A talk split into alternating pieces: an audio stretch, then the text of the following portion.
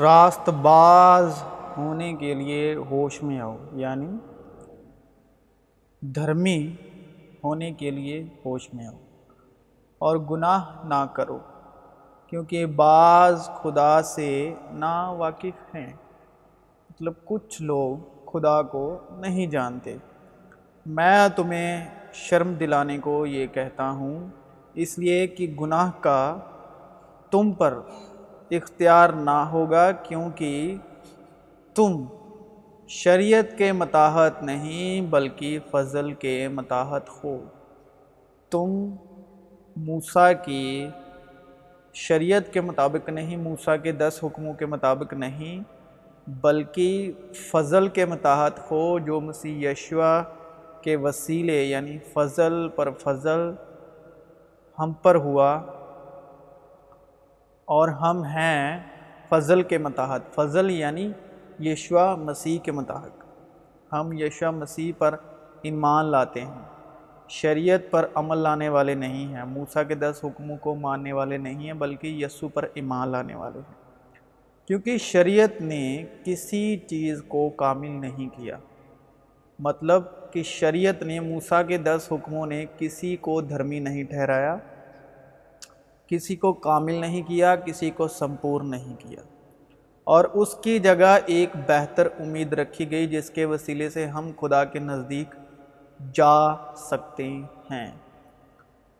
پس کیا ہوا؟ کیا ہم اس لیے گناہ کریں کہ شریعت کے متاحت نہیں، بلکہ فضل کے متاحت ہیں؟ کیا ہم اس لیے گناہ کریں؟ کیا ہم اس لیے پاپ کریں؟ کیا ہم اس لیے کہ موسیٰ کے دس حکموں کے ادھین نہیں ہیں، بلکہ فضل کے متاحت ہیں۔ کہ پہلے ہم شریعت کے متاحت گناہ کرتے تھے، اب ہم کیا فضل کے متاحت گناہ کریں کہ ایمان والے ہیں اس لیے گناہ کریں؟ کلام میں لکھا ہے، ہرگز نہیں ہرگز نہیں۔ میں یہ کہتا ہوں کہ وارث جب تک اگر وارث ہے مگر جب تک بچہ ہے، اگرچہ وہ سب کا مالک ہے، مگر اس میں اور غلام میں فرق نہیں۔ چاہے وارث ہی ہے آپ کی وراثت کا، آپ کا بچہ۔ مگر جب تک وہ بچہ ہے، جب تک وہ اپنی وراثت کو نہیں سنبھالنے کے لائق ہوا یا سمجھتا نہیں، تب تک وہ غلاموں کے سامان ہیں یعنی غلام میں یعنی تب جب تک وہ وارث بچہ ہے، تب تک غلام میں اور اس میں کوئی فرق نہیں۔ ٹھیک۔ کیونکہ غلام وارث نہیں ہو سکتا۔ اور جو وارث ہے، ہم اسے تب تک وارث نیوکت نہیں کر سکتے جب تک وہ وراثت کو سمجھتا نہیں، وراثت کو سنبھالتا نہیں، وراثت کو کیسے چلانا ہے؟ تو جب تک وہ چیز اس کی ویلیو کو نہیں سمجھتا، تب تک غلام اور وارث میں کوئی فرق نہیں۔ بلکہ جو میعاد باپ نے مقرر کی، جو میعاد شریرک باپ نے مقرر کی آسمانی باپ نے مقرر کی اس وقت تک سرپرستوں اور مختاروں کے اختیار میں رہتا ہے۔ اس وقت تک جیسے ہم اسکول میں ٹیچروں کے ادھین رہتے ہیں۔ ٹھیک ہے، کالج میں پروفیسروں کے ادھین رہتے ہیں۔ ٹھیک ہے۔ تو اس وقت تک سرپرستوں اور مختاروں کے اختیار میں رہتے ہیں۔ اسی طرح ہم بھی جب بچے تھے تو دنیاوی ابتدائی باتوں کے پابند ہو کر غلامی کی حالت میں رہے۔ لیکن جب وقت پورا ہو گیا یعنی ہم ہم نے دنیا کی سکولنگ پاس کر لی، غلامی کی سکولنگ پاس کر لی، گریجویشن پاس کر لی، پی ایچ ڈی کر لی، تو خدا نے اپنے بیٹے کو بھیجا، جو عورت سے پیدا ہوا اور شریعت کے متاحت پیدا ہوا۔ پہلی بات کلام میں کیا لکھی ہے کہ عورت سے پیدا ہوا۔ دوسری بات شریعت کے ادھین پیدا ہوا۔ ٹھیک ہے۔ شریعت کے ادھین کیوں پیدا ہوا اور کیوں شریعت کے ہی ادھین پیدا ہوا؟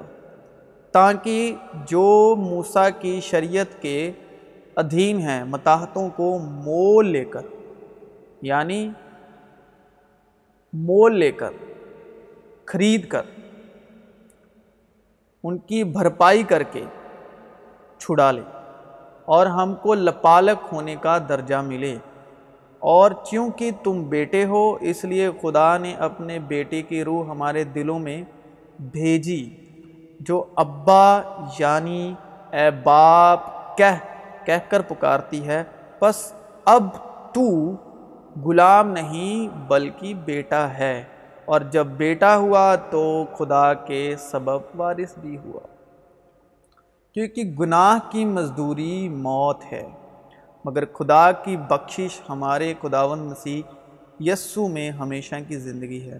پس اب یعنی اب، جو مسیح یسو میں ہیں، ان پر سزا کا حکم نہیں۔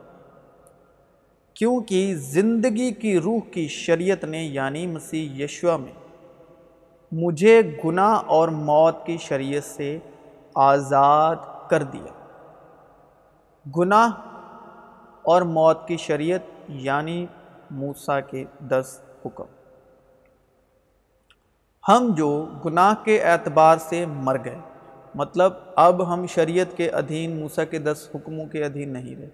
کیوں؟ کر اس میں آئندہ کو زندگی گزاریں اگر ہم شریعت کے ادھین ہی نہیں، تو ہم کیوں اس میں آئندہ کو زندگی گزارتے ہیں یا گزاریں؟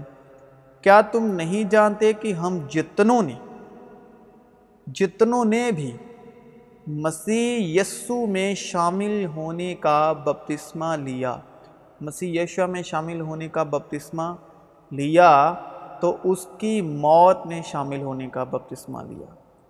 پس موت میں شامل ہونے کے بپتسمہ کے وسیلے سے ہم اس کے ساتھ دفن ہوئے۔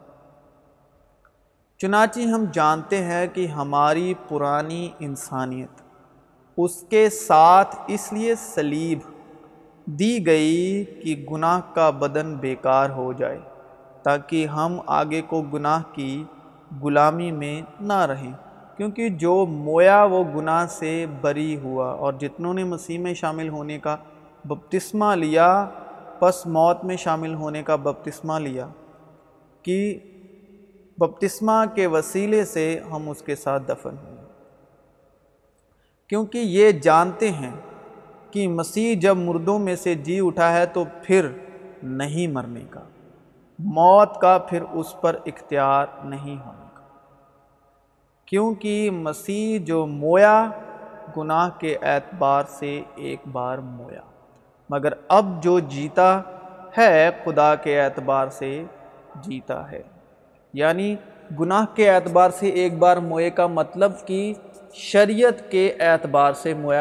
کیونکہ شریعت تب تک ہی اختیار رکھتی ہے جب تک انسان، آدمی زندہ ہے۔ جب تک انسان جسم کے وسیلے، بدن کے وسیلے زندہ ہے، تب تک شریعت اس پر اختیار رکھتی ہے۔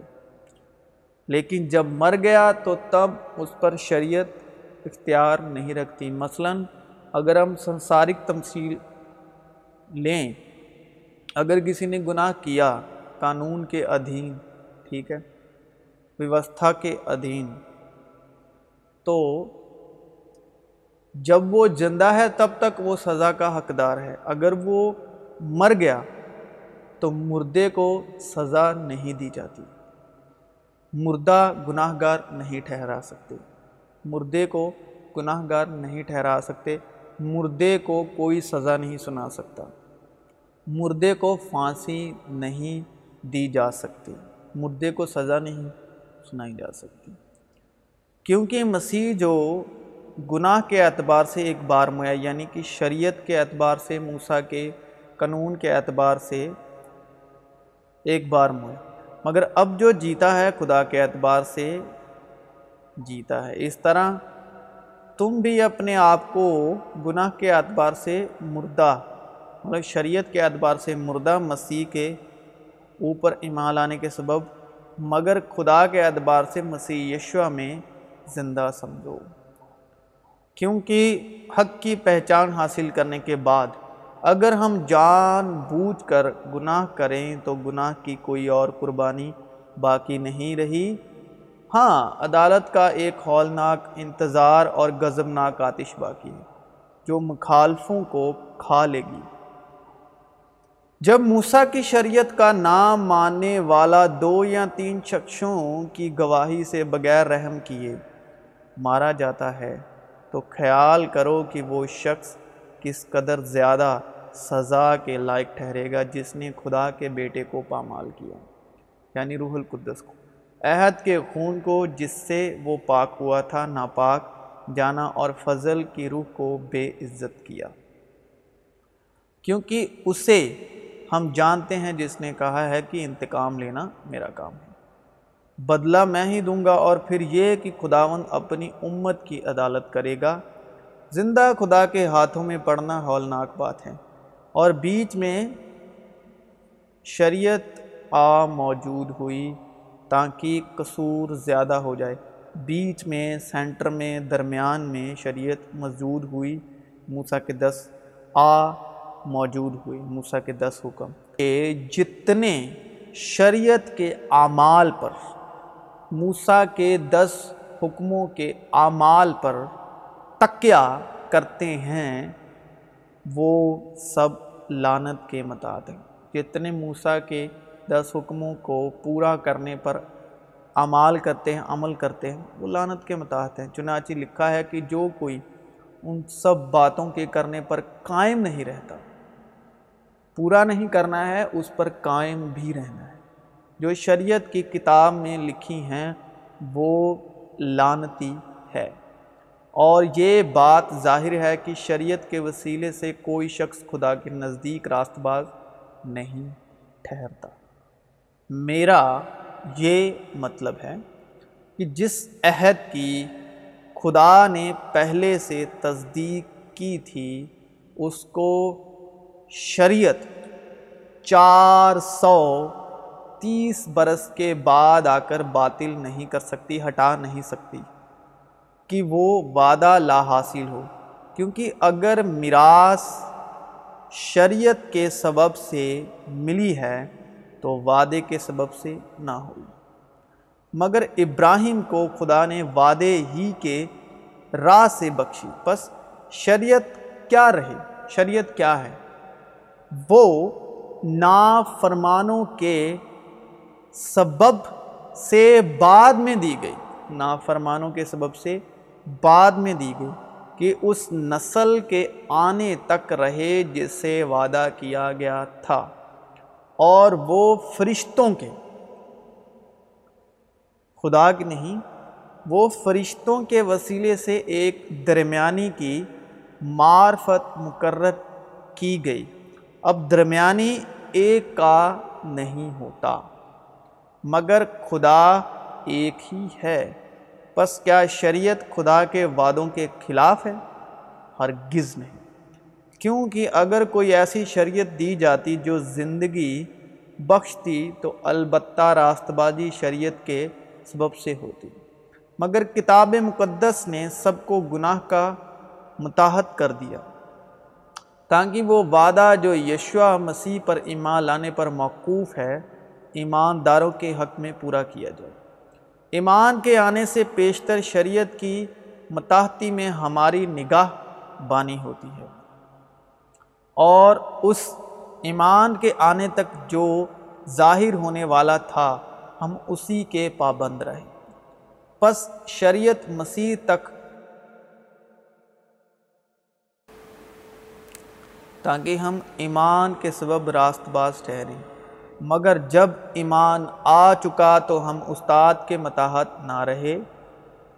کیونکہ تم سب اس ایمان کے وسیلے سے جو مسیح یسو میں ہے، خدا کے فرزند ہو۔ اور تم سب جتنوں نے مسیح میں شامل ہونے کا بپتسمہ لیا، مسیح کو پہن لیا۔ نہ کوئی یہودی رہا، نہ یونانی۔ نہ کوئی غلام، نہ آزاد، نہ کوئی مرد، نہ عورت۔ کیونکہ تم سب مسیح یسو میں ایک ہو، اور اگر تم مسیح کے ہو تو ابراہیم کی نسل اور وعدے کے مطابق وارث ہو۔